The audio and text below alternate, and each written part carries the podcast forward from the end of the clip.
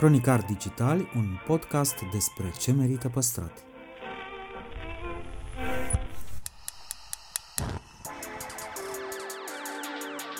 De patru ani promovăm patrimoniul în rândul tinerilor, scuturând de praf și prejudecăți interacțiunea cu istoria și cultura. Acum pornim într-o călătorie în timp și spațiu, în căutarea gustului perfect, alături de pasionați de food și profesioniști. Pe chill și fun ca între prieteni. Ascult seria de interviuri Amintiri Gustoase, parte din podcastul Cronicar Digital, moderată de istoricul culinar Cosmin Dragomir, cu episoade noi în fiecare vineri.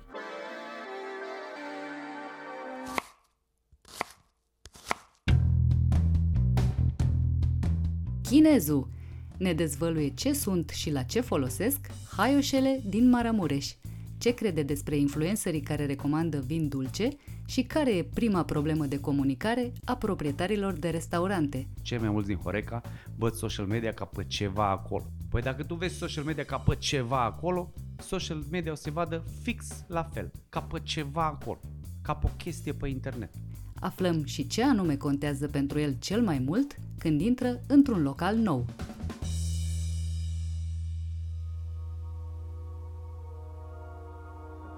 De-a lungul a 100 de ani de experiențe și inovații s-au preocupat să transforme gastronomia într-o artă și planeta într-un loc mai verde. Rubrica Amintiri gustoase este susținută de Electrolux, designed in Sweden.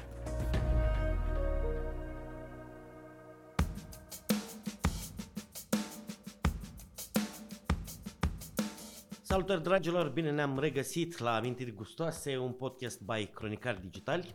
Astăzi lângă mine Cristian China, Birta, Chinezu. Hai că Chinezu te știe toată lumea. Băi, la mine trebuie să-mi scrie în buletin chinezul. Și porecla să-mi fie Cristian China Birta, știi? Cam așa era invers. Cristian. Tu știi câți am care îmi zic așa? Uh, bună ziua, Cristian China Birta la telefon. Da, spuneți uh, ce doriți. Și îmi dau seama că n-are treabă, zic chinezul. O, bună ziua, ce faci? Zic, mă, dumneavoastră știi mai mult după poreclă. Mă. Iată, pe 9 ianuarie 2020 ai devenit, așa cum te-ai exprimat tu, mama lui hashtag-ul ce băgăm în gură. Da. Deci are vreo 2 ani și ceva. Și acum te întreb, 1. Ce ai vrut cu treaba asta? Și doi, dacă la 2 ani și jumătate, nu știu, știi tabla mulțirii, primele 100 de 10 mali din PIB, din asta, nu știu, ajută refugiații în vamă la Siret. Ia uite mă că, vezi că, au, ce-au trecut deja 2 ani de zile. Ce am vrut eu cu hashtag-ul ăla? Eu am vrut să mă monitorizez foarte tare pe mine. Că eu sunt cel mai bun prieten al meu și eu mă testez într-unul. De ce am vrut să fac asta? Bă, mă, mă apropie de 50 de ani și nu mai merge ca în tineret. Nici cu mâncarea, nici cu băutura. Numai că e bună. Și mâncarea și bună și băutura. Și atunci am zis, bă, trebuie să tai ceva. Dar ce să tai? Și atunci am început să monitorizez, băi, ce-mi face rău, dar și ce-mi place tare. Deci asta a fost ideea cu care am început. Și am monitorizat în draci. Și pot să-ți raportez că acum la 2 ani de ce băgăm în gură, am renunțat la extraordinar de multe lucruri și m-am, uh, mi-am ridicat nivelul calității a ceea ce bag în gură. Astea au fost cele două consecințe uh, foarte importante a, ale hashtag-ului. Am zis așa că mi s-a părut cum sună bine, dar până la urmă chiar am transformat-o într-o, într-un principiu de viață. Bine, acum să nu înțeleagă lumea că gata, să tătic la nutriție și nu știu ce, că nu e adevărat nicio culoare. Beau și mănânc în continuare ca un porc și ca o văcuță din când în când. Dar că beau mai de calitate și nu chiar atât cât uh, băgam înainte. E greu să renunți la lucruri, că na, toată lumea se sperie de diete, de... Știi cum e. Cosminacio, dragă, ce întrebare îmi pui tu mie? Normal că e greu ca dracu. E greu să renunți să nu mănânci ceva ce-ți place. O pită bună. La pâine, am, la panificație am renunțat extraordinar de mult. Și atunci mănânc numai pită bună și foarte de calitate. Dar și mă și rezum. Mă cum are mai mere și a doua felie. Am gândit și tu la o, o felie de pită de aia bună, cu niște un soare, un tură, știi? Cu niște boia și cu niște ceapă. No, mănâncă tu numai o felie din aia, mă. E greu. Și totuși trebuie să te, adică, mă rog, la vârsta mea și la etatea mea și la greutatea mea, trebuie să mă oprez de la două. Foarte greu. Se simte Maramureșul Da, natal cum să nu? aici, adică... Da, cum să nu? Cu ce ai venit din Maramureș în București? Adică, sau la ce duci dorul?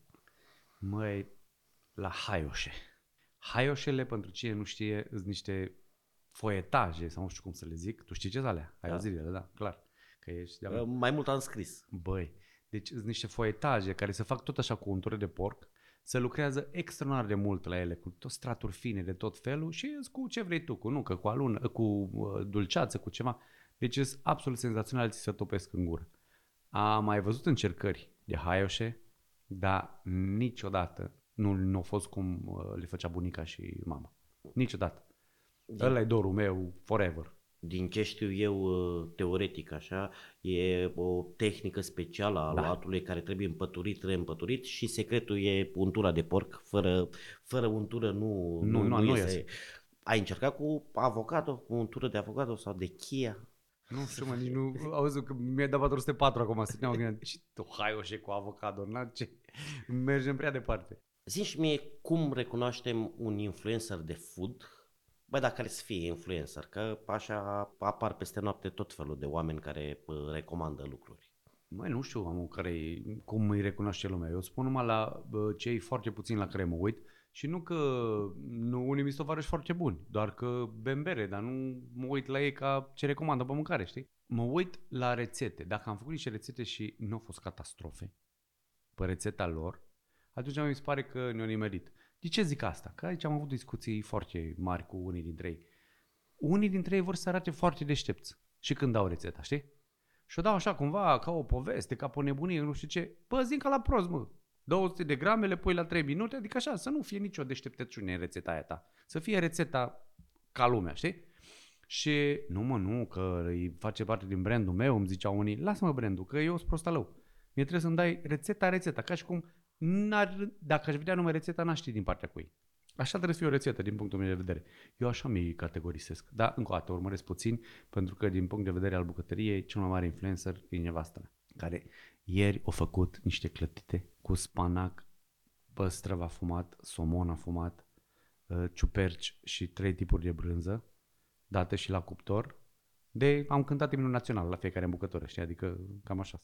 Uh, ușor supărat, poate și tu pe mine, n-am adus nici bere, nici vin, dar nici tu n-ai venit cu clătite. Alea nu se dau. Alea rămân în familie. Ei, La, la notar dăm. Ai, eh, ai menționat mai mult food bloggerii și mai puțin uh, pe influencerii, de, să spunem, de Horeca, nu știu, cei care se recomandă restaurante, locuri noi deschise, o cafea, un vin, o, o ceva, o năzbâtie, a mai apărut o năzbâtie, bă, duceți-vă acolo. Cum funcționează treaba asta și dacă funcționează și ar trebui să avem încredere, punem sau nu punem botul la ce se întâmplă prin social media? Băi, e o discuție foarte bună asta. Uite, îți spun cum funcționez eu și cum Iartă-mă, recomand. întrebarea era ce ne facem cu influențele de food? Da, da, da, da, da, da, da. E, o, e o discuție foarte bună, pentru că eu, care cunosc sute de influencer și am lucrat cu ei, cu agenția cu sute de influencer și așa, n-aș putea zice că sunt fan de foarte mulți. Nu neapărat că sunt răi, buni sau așa, ci că nu ne-am conectat, nu ne-am...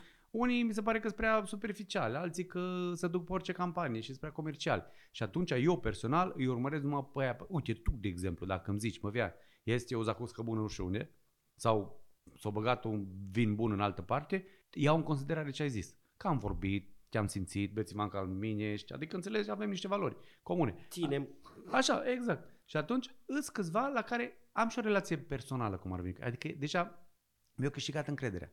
Că nu îi plătit de o crâșmă, ia mă și tu 500 de euro și zic că ce tari suntem. Că nu faci așa. Sunt foarte mulți care nu fac așa. Vin, mănâncă, testează, de cele mai multe ori, cum fac și eu. Apropo, o să dau drumul cr- ha- cu un hashtag crâșme din cartier. Și mă duc incognito, o să mă duc o lună de zile la vreo 20 la câte prind, să nu știe nimeni cum îți cea și fac constat așa ca un simplu om care să văd. Că dacă te duci înainte cu surde și trâmbițe, normal că îți pune cele mai bune lucruri pe masă, că nu-i, nu-i natural. E, așa, așa ar trebui să facă și cei care recomandă crâșme, vinuri, beri sau alte lucruri. Întâi să testeze, să fie sigur că e bun și abia după aia să, să bage. Pentru că am, am, am uh, avut cazuri de influencer care ziceam, oh, aoleo, am, am făcut reclamă la berea aia, mă, nu-mi place deloc, dar asta e banul, că știi cum e, știi? Și era, bă, nu se poate așa ceva, pentru că tu, cum recomanzi așa ceva? Nu-i voie să faci așa ceva. Omenește, mă, nu vorbim aici de influencer, mă. Păi dacă tu mă întrebi omenește, auzi mă, am auzit că e cappuccino store la tine în, în Vitan acolo, au cafea bună, au cafea bună, Cosminaceu, mâine vii și bem. Nu să zic, mă, nu prea, da, da, da. Dar că ai făcut reclamă, măi, omule bun. Acolo trebuie să fie și valoarea ta umană, că altfel n-ai făcut nicio treabă. Și așa recomand tuturor. Sigur că n-ai cum să-i cunoști. Câți dintre ei o recunosc pe, o cunosc personal pe Elena Gheorghe? Nu. Dacă îți place Elena Gheorghe și în timp ai văzut că ți-o recomanda lucruri bune și așa, poți să te duci unde recomandă ea și să vezi dacă ți ți-a podat a doua ori, a treia ori, păi pune un semn de întrebare la influencerul care îți recomandă chestii și care nu se pupă cu tine. Nu înseamnă că minte. Înseamnă că nu se pupă cu tine, cum ar fi la vin. Păi eu cred cu tărie un influencer că are cele mai bune intenții când îmi recomandă un vin dulce. Nu le suport. El, lui îi place și îl bea. Dar nu cu mine nu se potrivește. Deci nu neapărat că minte. Ce fel de tărie când crezi cu tărie? ce, ce fel de cinzeacă?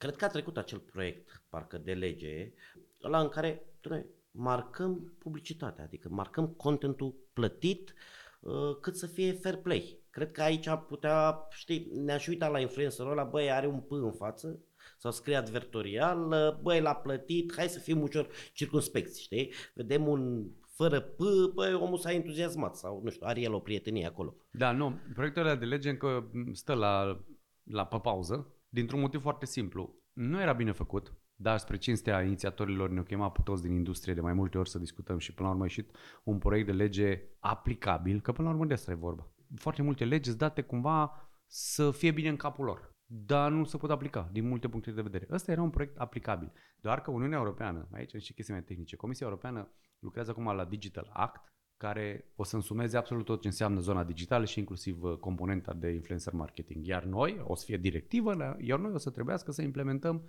și în România ce decid uh, atunci. Încă nu știm cum o să fie, dar categoric, categoric, uh, obligația de a marca publicitatea o să fie clar în uh, legea Și asta e un lucru bun. Un lucru foarte bun, din toate punctele de vedere. Doar că și aici discuția destul de lungă, pe scurt, e așa. Influencerii care erau oricum responsabili și profesioniști marea majoritate din ei oricum făceau asta deja. O făceau că așa simțeau ei, că e corect să-și anunțe comunitatea că e, e, e, plătit, că e reclamă. Doar că de aici încolo există o întreagă plajă de nuanțe. Adică dacă eu uh, am contract cu tine, da, să zicem, pentru, pentru cartea ta, da? Și mă plătești. Și zici, te rog frumos, Tot zi o postare pe Facebook despre cartea ta, despre cartea mea. Și eu zic, și o citesc. Și mi-a plăcut atât de tare și mai zic încă două, trei. Păi ai plătit sau nu? Că tu mi-ai zis în contract o postare. Eu am pus trei, de la mine, că așa am vrut. Știi? Aici e o discuție întreagă și legislatorii încă să căcăie. Că căcă, măcă, dar tu abia ai contract. Păi, dar aveam contract pe o chestie, nu pe mai mult. Adică mă limitez, eu nu mai voie să zic după aia că tu zici că, știi, adică e, e o discuție destul de lungă. În cele din urmă, oricum, oamenii simt care influencer li se potrivește și care îi pe lângă din toate punctele de vedere. Bun, Horeca, Horeca îi merge greu de 2 ani, de, dar uh, ea a făcut niște lucruri semnificate frumoase în acest moment, de la dat cafea și mâncare la doctori până la, nu știu, criza din Ucraina. Dar Horeca ne greșește în continuare, adică mai vine un ospătar fără chef de muncă, livratorul ți-a îndoit în șapte o pizza, ești influencer, nu ți-a ajuns mâncarea la timp, ești supărat și dai de pământ cu un business. Ce facem atunci? Știi care e faza? Lumea zice că, uite ce au făcut influencerele, așa se vede din exterior. Dar eu m-am uitat la multe lucruri, întâmplări de genul ăsta pe care le-am făcut și eu de vreo două, trei ori în viața mea, acum câțiva ani și tare rău mi-a părut. După aia chiar mi-a părut foarte rău. Dar tu nu reacționezi ca influencer, tu reacționezi ca om. Nu că e o scuză sau ceva, e o explicație. Acum, faptul că ai un milion de oameni ar trebui să fie, sau câți dracu te urmăresc, ar trebui să fie ca o fel de frână, ca un fel de capac pe izbucnirile tale omenești. Să te gândești că ai o responsabilitate foarte, foarte mare.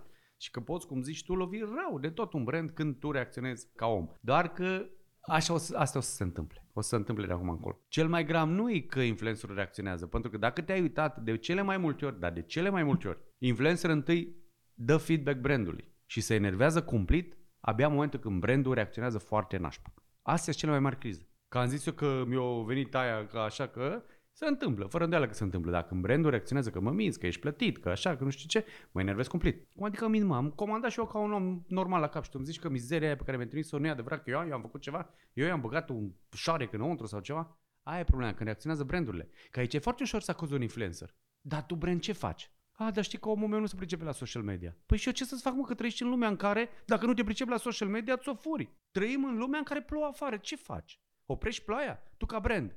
Domnule, ce pizza bună fac, fac o mâncare extraordinară. E irrelevant. Mănâncă tu cu familia ta. Trăiești în lumea în care tu vrei să vinzi pizza aia extraordinar de bine făcută unor oameni care ghici. Trăiesc în social media, care ghici. Au influencer pe care îi urmăresc. Aia e. Plouă afară. stai în casă, deci nu vinde pizza, sau puneți o pungă în cap sau ia-ți o umbrelă sau un fâș. Nu poți să vii să-mi spui după aia, n-am om de social media, că vai că e grea viața. Păi și atunci ce vrei? Fură-ți-o. Nu că ia pe, pe influenceri, dar întotdeauna adevărul undeva la mijloc. Absolut întotdeauna undeva la mijloc. Și nu poți după aia, cum sunt cazuri cu, de influencer cu care au scris aia și după aia tu vii să zici, hai să-ți dau și eu niște bani să ștergi aia așa. Păi cum ești atunci? Cine e de căcat la afacerea asta? Influencerul că o reacționat ca om s-o enervat sau tu că vii cu șmenurile alea? Că se întâmplă mă, prin podul de astea, știi? Adică adevărul undeva pe la mijloc. Influencerii din ce în ce mai mult reușesc să potolească, să nu mai reacționeze așa urât, dar și tu, brand, învață cum e lumea asta. Că după aia te plângi degeaba. Nu știu dacă neapărat uh, recenziile negative, dacă vrei să spunem așa, reacțiile negative, sunt cele care, nu știu, au o amplitudine mai mare, sunt, au ecou, se aud, știi, se rostogolesc în social media, dar sunt mult mai vizibile decât cele în care vorbești de bine. Așa e întotdeauna în viață. Și te, te întreb, adică spun influencerii și de fiecare dată când a fost bine? Băi, eu, din punctul de vedere... Ne fiind o obligație, știi? Băi, Dar eu, tot Asta ca vreau om. să zic. Ca om, dacă orice, orice influencer luăm de ăștia mari și ne uităm la ei în feed-ul lor, dar la long, la long, știi? Adică o să ne, am făcut exe- niște teste de astea cu niște unii care ziceau, ce, nu dăm nume de influencer, ce nemernicul ăla, e, dar de ce zici așa? Păi uite ce-o zis. Și zic, a, în afară de asta, tu ai văzut ce mă? Nu. Dar mi-a fost de ajuns. A văzut numai rău.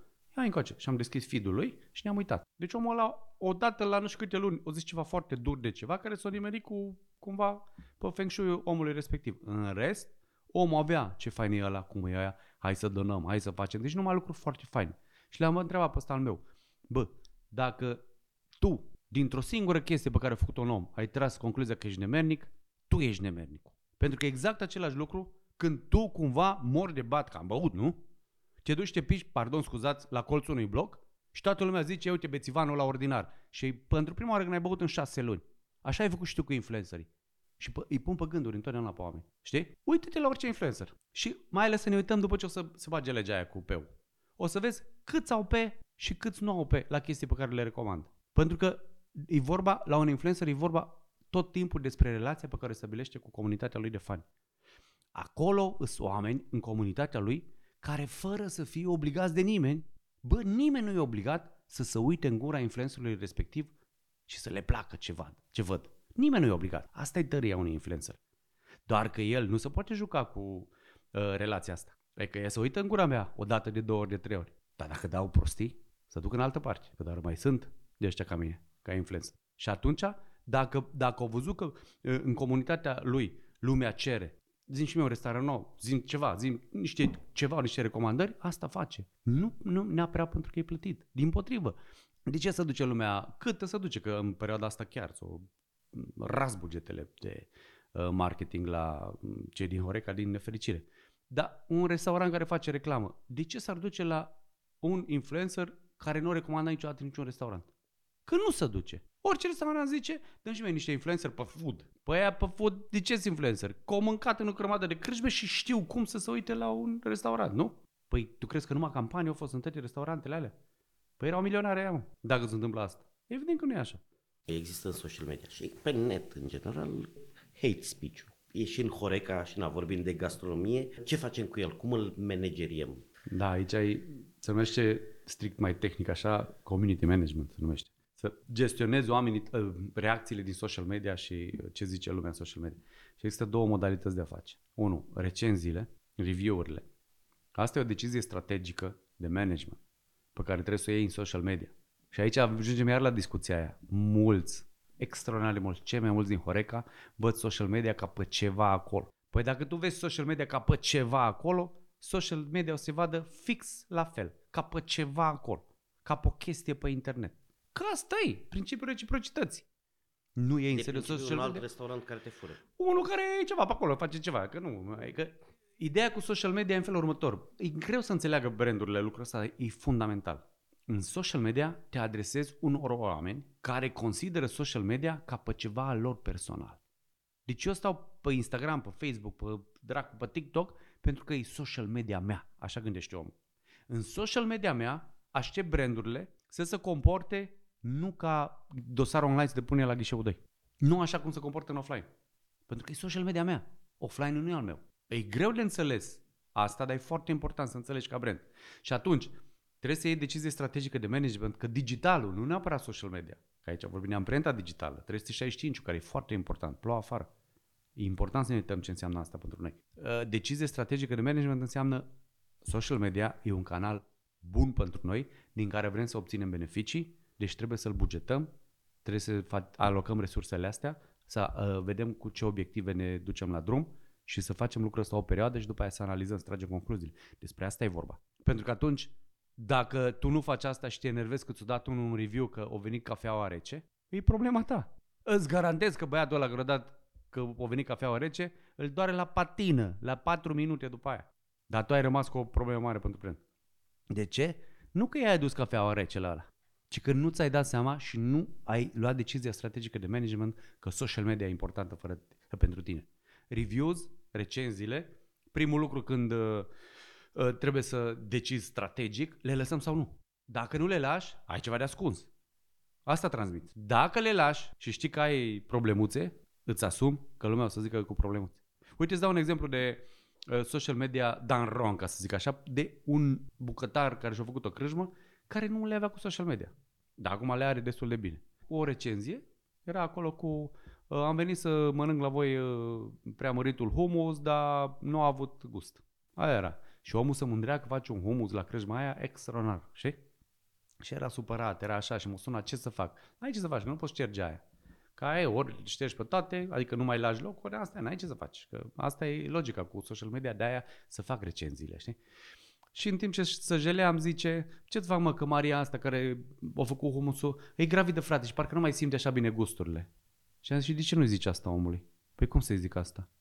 Mă, omule bun, caută-l, crede caută-l, că el îl vezi cine și îți explică situația, atât numai. Ne cerem scuze că nu știu, și-o făcut mă. Bă, băiatule, omul a revenit, că își cere mii de scuze, că el are probleme cu femeile. Că... Deci, dintr-o dată s-a schimbat tot, pentru că i-a spus povestea, mă. Ce se întâmplă în social media în cazuri de astea?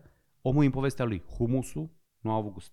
Când l-ai băgat în povestea cu Maria care, care e gravidă și nu mai simte tare bine gusturile, l-ai scos din povestea lui și l-ai băgat în povestea ta. Știi? Asta se întâmplă. Asta se numește community management făcut cum trebuie. După aia vine partea cu comentariile. Tu anunți acolo ofertă specială de Paște, că nu știu ce, și vine un lasă-mă că am mâncat la voi și o mizerie ce ai mâncat. Și ștergi. Dar de ce? De ce ștergi? Că te-o deranja pe tine? My friend, nu ești la tine acasă. Ești în social media. Ești în ograda lui Zuckerberg pe Facebook. Ai dat I agree. Când ai dat I agree, acolo nu înseamnă că ștergi ce vrei tu comentarii. Trebuie să-ți impui o politică de comentarii. Când ștergem comentariile? Când ne jură? Când ce?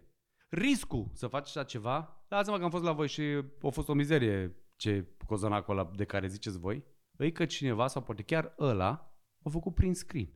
Tu i-ai șters comentariu și ăla iese și zice, ia uite-mă la asta. Dictatori, mâncați mă la ei, la dictatorii ăștia care nu ne lasă să ne exprimăm liber și așa. Asta e social media, asta e lumea în care trăim. Încă o dată, plouă afară. Nu poți opri ploaia. Poți doar să decizi cum ieși în ploaie și dacă ieși în ploaie. Am vorbit mult de, de restaurant, am vorbit na, poți fi printre clienții tăi și în, în povestea cu business-ul tău, dar uh, fără să-l respecte nimeni, e o utopie povestea asta, uh, un cod de conduită al clientului. Pentru că și el e liber pe net, el are, până la urmă se duce, plătește ceva când sau dacă ar trebui echilibrate în vreun fel reacțiile, pentru că, bun, dacă ți-a întârziat o omletă 10 minute, parcă nu e același lucru cu ai primit un șoarce mort în, în pizza, știi? Dacă îi dai o stea, lui altul ce faci? Îi dai minus 10 stele? Nu poți. Ar trebui să avem, să, să le gândim, să le pritocim un pic mai bine mai la rece, să nu ne înfierbântăm, nu știu. Eu, mie mi se pare asta Mission Impossible. Să, adică în sensul că... Michelin Impossible. Michelin Impossible, da. Minus 10 stele Michelin Impossible. Adică să pot aduna toți horecarii din România să facă un cod pentru client așa și pe ăla trebuie să le respecte eu client. Ori eu sunt un dobitoc. N-am ce cod să respect. În același timp, bunul simț al multora dintre clienți, care ai văzut cum ai zis în social media, așa aici. Vin 100 de clienți, n-au nicio problemă, totul e în regulă, vine un prost și ăla ai, dintr-o dată, toate resursele tale să duc înspre prostul ăla care o zice ce-o zis. Aici iar revenim la ploua afară. Și de ce? În toate cursurile noastre pe care le... Așa aici îți face liniște când începem cu prima axioma fundamentală, axioma 0, nici măcar 1. Axioma 0 în social media. Orice prost poate zice orice. Și îi punem pe toți din sală, repetă. Orice prost poate zice așa. să vă intre bine în cap. Dacă nu înțelegi asta, frustrări, nervi, stres, resurse consumate, pe degeaba pentru că n-ai cum să schimbi axioma 0. 1 plus 1 n-ai cum să-l schimbi că e 2. Exact cum în business-ul tău de restaurant, care e axioma 0? Trebuie să fac bani. Așa e și asta. Orice prost poate zice orice în social media. De aici trebuie pornit. Ce se întâmplă de multe ori când zice unul zice ceva urât și toată lumea e ok, tu în loc să te concentrezi pe toți ceilalți și să faci în continuare să fie bine pentru ceilalți 99, trece resursele tale și nervii pe care îi duci acasă, pe care îi duci în bucătărie, pe care îi duci la angajați, să focusează pe prostul ăla. Pentru că te doare, fără îndoială că te doare. Dar asta e lumea în care trăiești. Nu mai bine, continuezi tu activitatea. Dacă sunt 10 proști care zic ceva nașpa despre tine din 20 de oameni, ăia nu mai ești proști. S-ar putea ca prostul să fii tu. Și trebuie să analizezi ce se întâmplă acolo pentru că e big problem. Dacă mai mult zic asta. Ce vreau să zic aici, te obișnuiește cu hate-ul. Obișnuiește-te cu părerea contrarie. Știu că pentru tine restaurantul ăla e copilașul tău, în care ți-a băgat energie, pasiune, investițiile tale de o viață, o grămadă de lucruri. Dar pentru mine nu. Pentru mine e chestie în care intru, stau 20 minute, jumătate de oră, mănânc ceva îmi place sau nu și plec. Atât e tot pentru mine, prostul din social media. Și am dreptul să zic ce vreau eu despre tine. Nu-i corect. Așa și? Bun, pe tine, pe persoană fizică, ce te, ce te entuziasmează într-un restaurant și mai ales, uite, într-o crâșmă de, într-o cârciumă de cartier, pentru că au un univers aparte și de multe ori găsești mâncare mai bună acolo la botul calului da. decât eu... la fancy în centru. Uite, chiar m-am gândit că eu vreau să fac asta crâșme prin cartier, exact ca să ajut oamenii din zonă care ajung acolo să decidă și ei Na, și pe baza ceea ce am zis eu despre crâșmele respective. Și m-am gândit, ok, dar ce criterii să am? Și exact cum mă întreb, așa m-am gândit, bă, cum reacționez eu? Cum mă uit la o crâșmă? În primul și în primul rând, hai să zic altfel, nu mă interesează neapărat cum arată. Din exterior sau așa. Nu. Am fost în niște crâșme care nu, de afară nu erau nimic și n-am intrat, era feng shui și totul extraordinar de frumos. Prima interacțiune cu primul om din crâșma aia. Mie personal, 50%, în cazul meu 50% contează din asta. Cum văd eu lucrurile? În momentul când ai intrat într-o crâșmă nouă, intri cu un fel de speranță. Cu un fel de așteptări. Că ce? Că o să mănânci bine, sau o să bei bine sau ce vrei, că o să te simți bine. Da? Din punctul asta e așteptarea că o să ne simțim bine când intrăm la o crâșmă. Intri în crâșmă, te interac- interacționezi cu un om, îi zici bună ziua, ăla se uită peste umăr la tine și pleacă nu știu unde să facă ceva. Eu 90 și ceva la din cazuri mă întorc și am ieșit și nu mai vin în crâșma aia niciodată. Nu-i corect ce fac? Mi se rupe. Eu sunt prostul ăla care pot zice orice și fac ce vreau cu viața mea. Eu sunt prostul ăla care vin să-ți dau niște bani ție. Eu sunt prostul ăla în ale cărui criterii îi ăsta. Primul contact cu un om din crâșma ta să fie bună ziua și să zâmbească. Atât. Îți sunt prost că fac asta? Da. Da. Da, tu mai vrea. Și vii și te întreb, crâșmar, de ce nu se întâmplă asta în crâșma ta? Că la alții se întâmplă. De ce? Nu salută lumea și nu îți zâmbește. Că ești crâșmar, frate. Ce faci un crâșmar? Vine omul la el și îi dă de mâncare. Adică, cum ar veni ar să fie fișa postului. Deci ăsta e criteriul numărul unu. Pentru că e jumate din, din, uh, din decizia de a mă așeza sau nu acolo. Atât e de important la mine. După aia, bineînțeles, e uh, timpul în cât timp vine să mă întrebe de sănătate, că și asta e o fază, știi?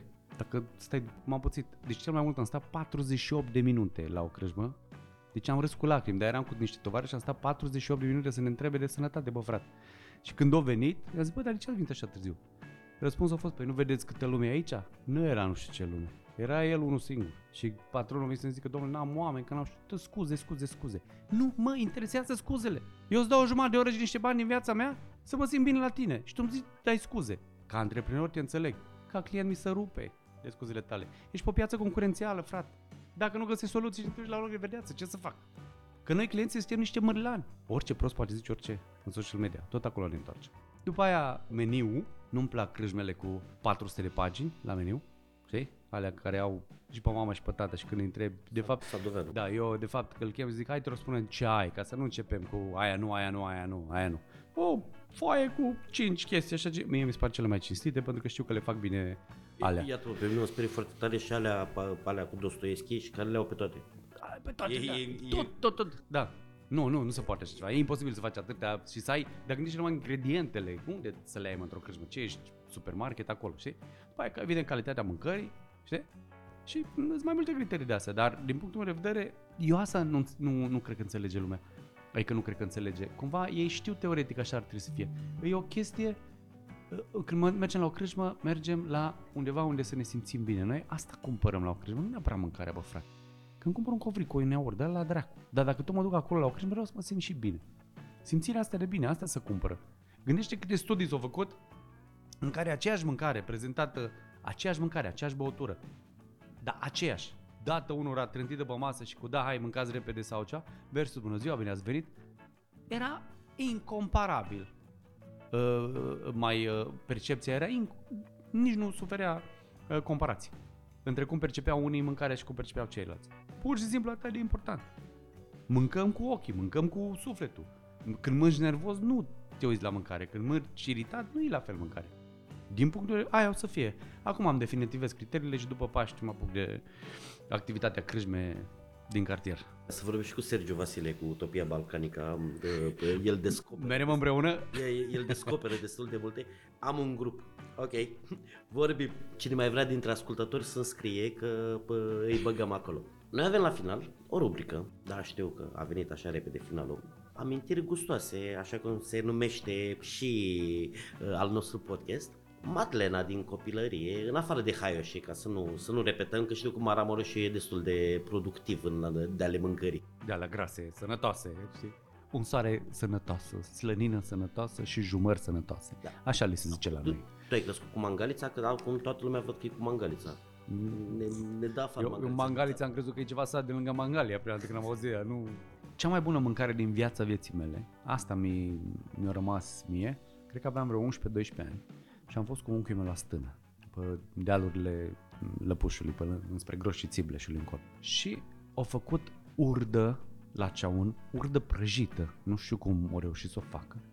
Da, frate, urdă prăjită cu cos de ceapă și mămăligă îmblătită. Îmblătită e un fel de mămăligă, îl freci acolo până nebunești. Și cred că au pus și ceva zăr în el și în mămăliga aia sau ceva. Cea mai bună mâncare din viața vieții mele, așa mi-a rămas. O mâncare super simplă, în vârf de munte, că de aia contează și condițiile, contează și contextul, contează o grămadă de lucruri. Cu aia am rămas uh, și în continuare mie combinația asta de ur de brânză cu un pic de ceapă și uh, mămăligă mi se pare o mâncare nu cinstită și foarte bună, ci o mâncare absolut grozavă la care din când în când, că nici la brânzetul nu prea e bine să te arunci așa de la o anumită vârstă, dar mă arunc cu, cu mare, mare drag. Și ce mai țin minte și sora mea în continuare face, din fericire cam cum le făcea bunica, plăcinte. Dar atenție, plăcinte în accepțiunea uh, transilvane, să zic așa. Adică uh, nu plăcintele astea cu foietajele sau nu știu cum se zice aici în sud, ci niște plăcinte alea rotunde, cu, așa împlet, împl, nu împletite, făcute așa. Pe, pe vatră sau în tigaie. De, de, de genul ăla așa. Cu brânză, dar cu brânză aspră, de aia de bărbânță. Aspră de aia, de, e o linguriță din brânza aia și e ca la vinul sec, știi? Îți pleacă taninul. No, alea plăcintele alea, așa cum când mă duc Ia uite când plouă în gură. De sărbători mă duc la sora mea, că merem până în Baia Mare la ea și știu că mă așteaptă cu plăcinte de alea. Nu mai am șters hashtag-ul ce băgăm în gură și nu mă mai interesează când mă văd cu plăcintele alea. Crede-mă, cu, cu vailingu, așa se zice, cu vailingu, cu, adică cu ligianul ăla, cu el în, în, lângă pui, mine și... Ce pui lângă? Pălincă, bere sau vin? Bere, bere, bere, numai bere. Numai bere? Numai bere, așa. A, apropo că ești așa un pic, sau cel puțin declarativ, ești destul de nou în uh, povestea asta cu vinurile. Da. Pe care văd că te ții un pic de, da, de, de Da. Care sunt criteriile? Cum alegi un vin? Cum, sau cum descoperi industria vinului? Măi, să știi că eu am în primul și în primul rând, la scurt pe Vlad, dule al meu, asociatul meu de 10 ani, care și-a și la certificat de sommelier în vin, știi? Și el îmi zice, deja mă știe cam ce îmi place. El bea mult mai mult și degustă și așa, evident. Și zice, îmi dă din când în când câte o poză, zice, ăsta e pentru tine. Și atunci îl iau. În același timp mă duc lângă mine, am un magazin deci de vinuri. influencer. Tot influencer, da, influencer de al meu. Am un magazin de vinuri lângă mine și am, uh, uh, am o relație un, pe, un, cumva specială, zic așa, cu unul din băieții de acolo. Și când intru să zic no, atâta îi zic no, și el zice, bă, cred că am adus un chile care ți-ar plăcea, știi? Adică cam asta e la mine descoperirea, pentru că Eu am decis să îmi aleg astea două modalități de a, de a, de a încerca vinuri noi dintr-un motiv foarte simplu. Altfel n-aș avea cum să aleg, mă, omule, mă. Că mă uit și la ce face Dona, mă uit și la o grămadă de alte magazine care dau vinuri. Păi și eu ce să aleg, mă, din miile alea, mă? Pe ce criterii, mămica mea, că nu mă pricep. La bere, da, mă pricep și zic, asta e luna de Haze, cealaltă e luna de Imperial Stout și așa fac, câte o lună și tot testez o grămadă de lucruri. Dar la vinuri nu mă pricep. M-am stabilizat foarte tare pe feteasca neagră, îmi place extraordinar de mult soiul ăsta, dar n-aș ști să zic de ce. Țin minte că am rămas absolut șocat cât de tare mi-a plăcut Cădarca, deci extraordinar de tare mi-a plăcut. Și lumea mi-a zis, a, clar, tu ești de astea dure, tari, uh, seci, nu știu, posibil, dar știu că asta îmi plac foarte tare. Mersi mult tare de tot. Dragilor, ne reauzim săptămâna viitoare. Până atunci vă doresc o groază de clipe delicioase pe care să le transformați în amintiri gustoase.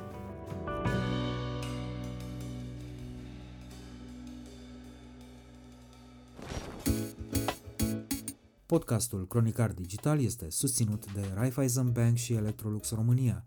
Partenerii proiectului sunt convinși că, prin accesul la educație, cultură și tehnologie, putem deveni cea mai bună versiune a noastră. Give us a bottle of your finest champagne, five shrimp cocktails, and some bread for my brother.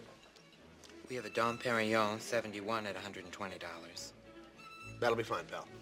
Cronicar Digitali, un podcast despre ce merită păstrat.